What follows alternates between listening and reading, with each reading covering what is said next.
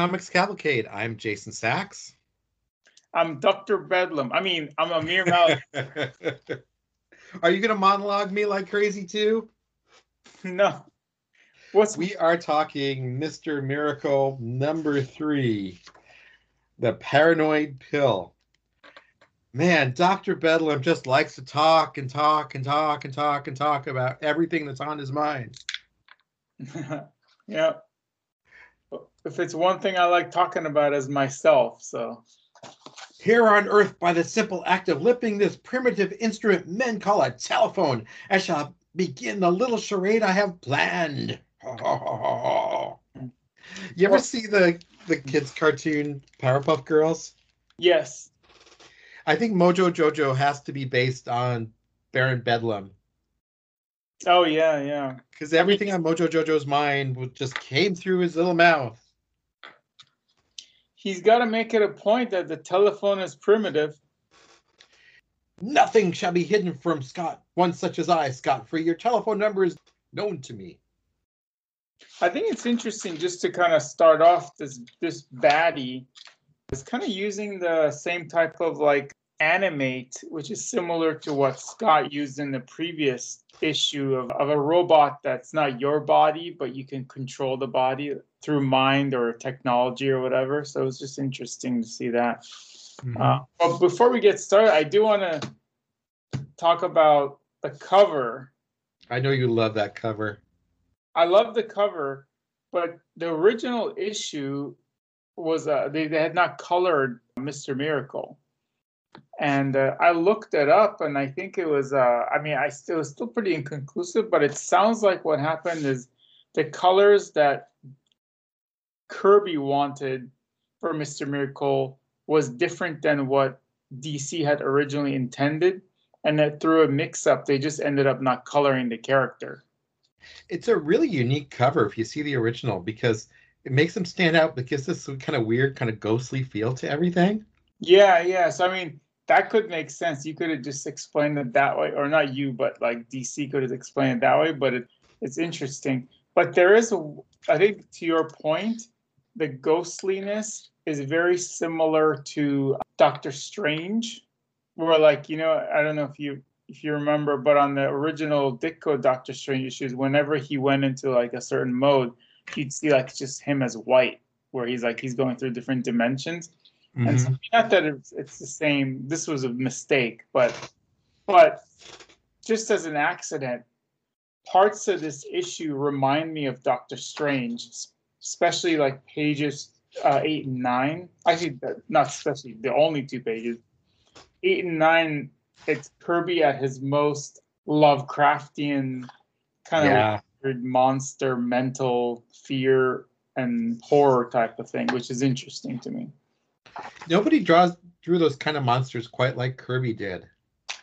Yeah, these yeah. kind of most disembodied, terrifying faces with these enormous jaws, and they just look like they are legitimately terrifying. But I, Scott has those claws all over him on the panel two of page nine. That's actually a pretty scary moment, especially the way he's staring straight yeah. ahead, like he's almost like hypnotized by everything that's happening around him. I also feel like this is actually out of Kirby ordinary. And I'm not an Kirby an aficionado, but I feel like I've never seen him draw psychological fear like this. Usually his stuff is monsters, which are like block, you know, blocky monsters. Whereas in this one, it's got like claws and tentacles and like kind of like, you know, like I said, it's Lovecraftian uh, psychological demon type of thing. I don't even think I've seen. Well, I haven't read that many demon books, but it's in, I wonder if this is the same type of mindset as he drew Demon.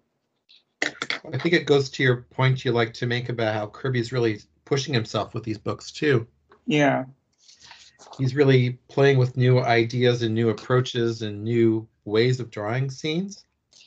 Yeah. And the other thing I want to point out, I'm jumping all over the place, but um, you know, pages 14 through almost till the end, it reminded me of like Invasion of the Body Snatchers, where like the paranoid pill given to some of the people in the office building and they're all just going crazy and that's also horror, you know, like you don't know who's what, what's going on, why are these people going crazy, chaos. Yeah, you don't even necessarily need this to be a superhero comic. I actually think it would be almost more powerful if it was just a straight horror comic. Like, why are these people going crazy? Why are they all full of this fury? And um, you know, are they beating up more than just Scott too? Yeah. Because there's this look of fear and anger on their faces. You almost wonder if uh, they're beating up everything around them. Mm-hmm. Just, And just the- on this rampage. And Yeah. then it goes to this whole other idea too of the gods are just on another level than us because, or the celestials are on another level than us because they just can't even imagine why we would have any free will. They could beat our free will just by dropping a pill into a ventilator shaft Mhm. and suddenly, you know, everybody is, you know, a slave to their anger. Yeah, and I, I actually wanted to say like the last page, I guess all panels, that's like a, a very MC Escher like type of thing, and I've seen Frank Miller kind of take that idea in like Sin City, and I think recently I when I was reading Elektra Lives Again, uh, it's the same type of thing. People coming through the halls. It's pretty Mhm. interesting. It's an amazing image, isn't it? I mean, you see people multiple levels down on this 80 story building, and there's just this feeling uh Scott really is in danger from all this. That that he really could legitimately die. Like I I was so excited to read the next issue. I started reading it because I couldn't wait to see what happened at the end of this cliffhanger. hmm Does he die? No.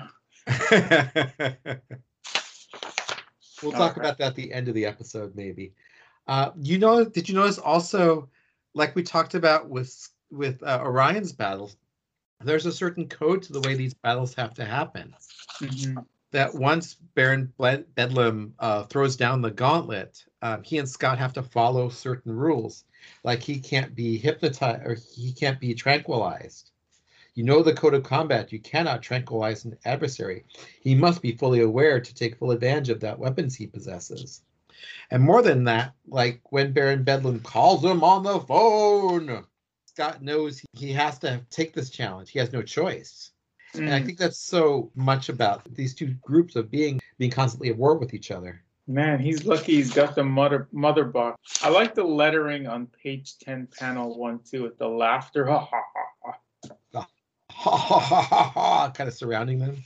hmm So let's start from the beginning here, because I think this issue starts out really in a very interesting way too. hmm So uh, I think this is the first time we've seen a boom tube in Mr. Miracle, although we've seen it in a bunch of the other books before this. Mm. Obviously, in New Gods, and J- Jimmy Olsen also had a lot of scenes with the boom tube, but this is the first time we've seen the boom tube, and we're immediately in this position of dislocation because these kind of these things, as far as we know, are robots, are coming through the boom tube, and for some reason setting up Baron Bedlam's office, which is still something I don't quite understand.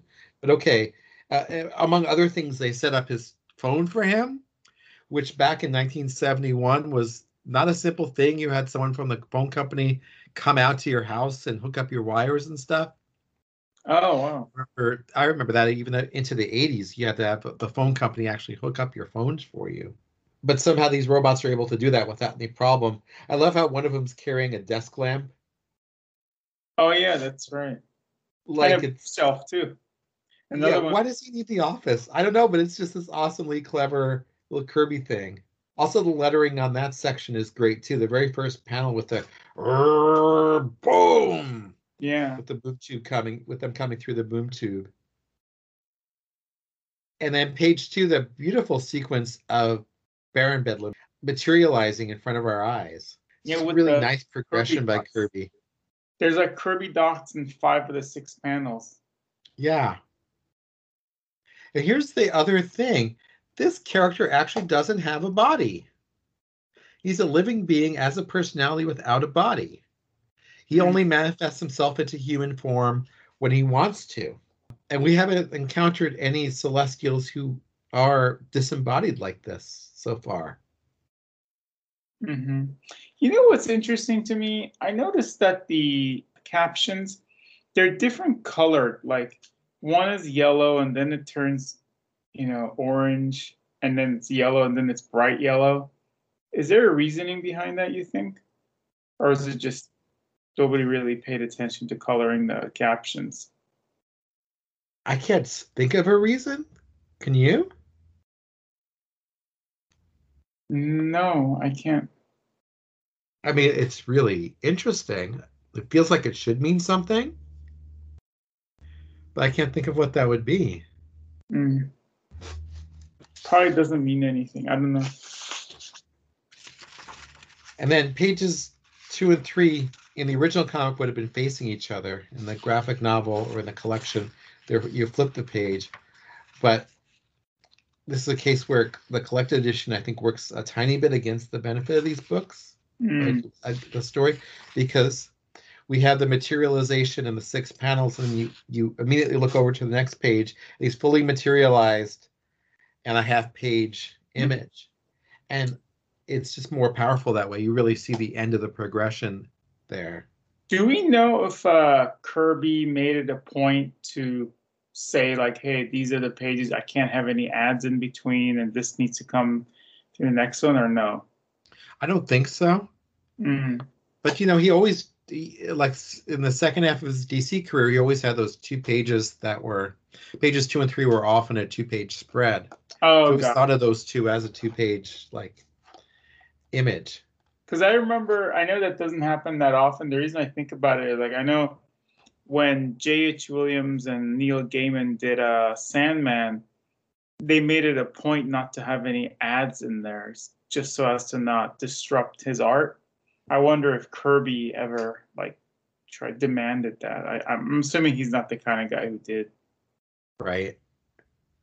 And then the story starts really nicely with Scott escaping this trap. The the image at the top of page five of Scott jumping out of the trap is just so dynamic. Mm-hmm. Yeah, a lot of speed lines. Yeah.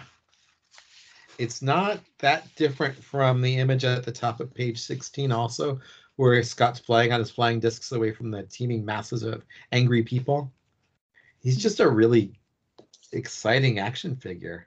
Did Royer do the lettering and like you think Royer did Crunch or do you think Kirby did it? I don't have the artist edition for this. No, that's John Costanza who did the lettering in these issues. So do you think? Uh, This is before Royer. This is Oh, another one of the issues that's really nicely inked by Vince Colletta. Hmm. Okay, that's right. You're right. It's thin, but there is a weirdness to Oberon on page six, panels five, with his eyes. We know. Yeah. I noticed the eye thing. Yeah. But I really like this panel six on that same page where they're just sitting together chatting. Yeah. They just feel so relaxed next to each other. hmm I'm just so intrigued by why Scott gets this call and he has to get into the battle. He has no choice. Yeah.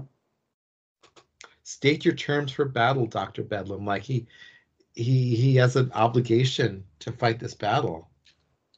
Kirby also draws his face really nicely in that close up on panel four, page six, where you see Scott kind of feeling leery about being dragged into this battle.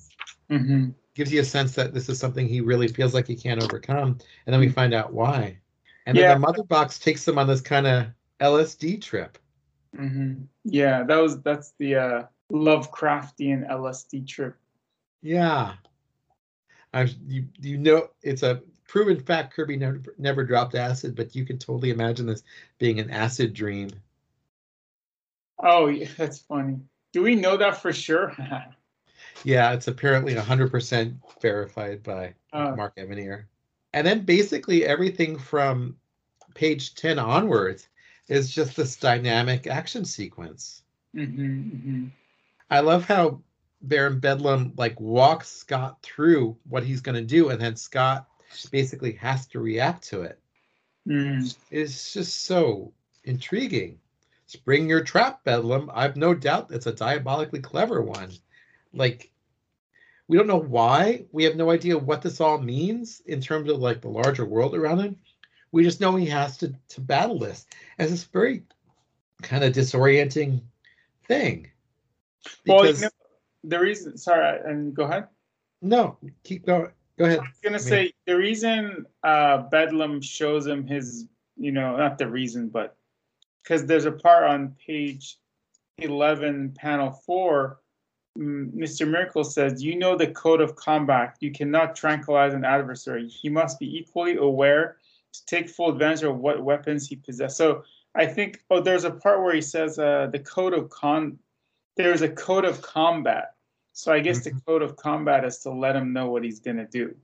It's just so interesting. It's like a football game or something where everyone has to agree to play by the same rules, but you have to fight these battles. You have to mm-hmm. work against each other. And then I, I I do love the the panic and the the paranoid pill for sure. It's like totally delivers. And it's just done so dramatically, and we see that Scott's not Orion. He doesn't have any abilities of his own. He's terrified when the guy confronts him in the elevator. Scott escapes instead of just beating up the guy. Orion would have beat him, beaten him up. Mm-hmm. Would have crushed the gun in his bare hands. Oh yeah, yeah. Lightray would have zapped him. Scott's not going to do that, even though Scott looks like he's built like a football linebacker. Must be football Sunday. He's not going to do it. He he he's more scared than maybe he also he doesn't want to beat up an innocent person. Yeah. Do you think he's also a pacifist? Because I mean, he ran away from that whole. He's just. I think we talked about the last past previous issues where he didn't want to live on Apokolips or New Genesis. He certainly is a pacifist in this issue, isn't he? Mm-hmm. Yeah, that's a good point. We haven't seen him do anything violent. I, I, I hadn't thought about him as a pacifist, but that makes sense. He's got his girlfriend to fight the battles for him. well, she's the one that comes in next issue. Yeah, yeah. We get our first appearance of Barda, and she is tearing up the scenery from the first moment we meet her. Mm-hmm. Another favorite page is page 21 when Scott's inside the, the chest mm-hmm. and we mm-hmm. see everything pushing at him. Kirby focuses just on his eyes. Mm-hmm. And we see like a look of legit fear on Scott's face. Yeah, I like uh I like that sequence because it also reminds me of, you know, like in magic tricks where like like a magician inserts and like puts a person in a box and inserts in knives all over the place. So this is this kind of explains how Scott can get through it by using the the mother box. Mother box mm-hmm. tells him where to move so he doesn't get you know slashed by the knives or the sword or whatever. He looks really scared, and again, the sequence just builds so nicely because we get the three panels of Scott, and then we're anxious to look outside, so we see outside the box, and we see these people pushing the box basically towards the stairway, and mm-hmm. then the the way the the pages work together immediately we see the box kind of hovering over the stairway and then falling down. Mm-hmm. And so Kirby does this great job of kind of accentuating the horror of the whole thing because it gives us the interior of Scott's fear and the exterior of, of the box falling. And we feel like he's legitimately in danger. Mm-hmm. And the vertigo too from it, like that's the that's a key key. Yeah. Like being dropped off from like an 80 story building with like there's still people in the bottom too and i also like the i was actually just thinking about the coloring i mean obviously the coloring of this trade paperback sucks but but it is interesting that every level not every level but the, there are color different colors for the levels and that will add to the vertigo because if they're all colored the same as, as i think most of it is it wouldn't have been as as jarring mm-hmm. yeah. And the fact he drew the stairway kind of at an angle too makes oh. you feel a little bit confused. It feels more dislocating, you know? Mm-hmm. If it was straight on, it would feel like you had something fixed, but here it feels like everything's chaos.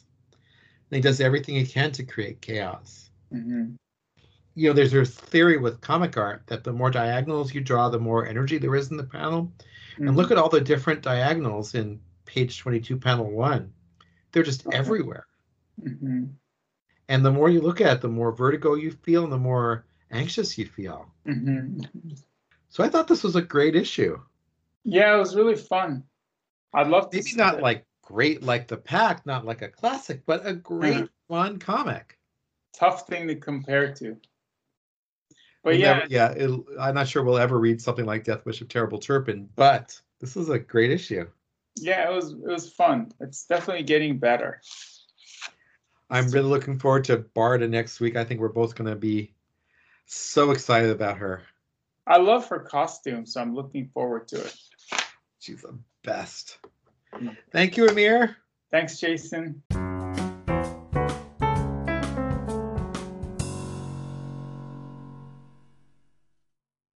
Oh, thank you.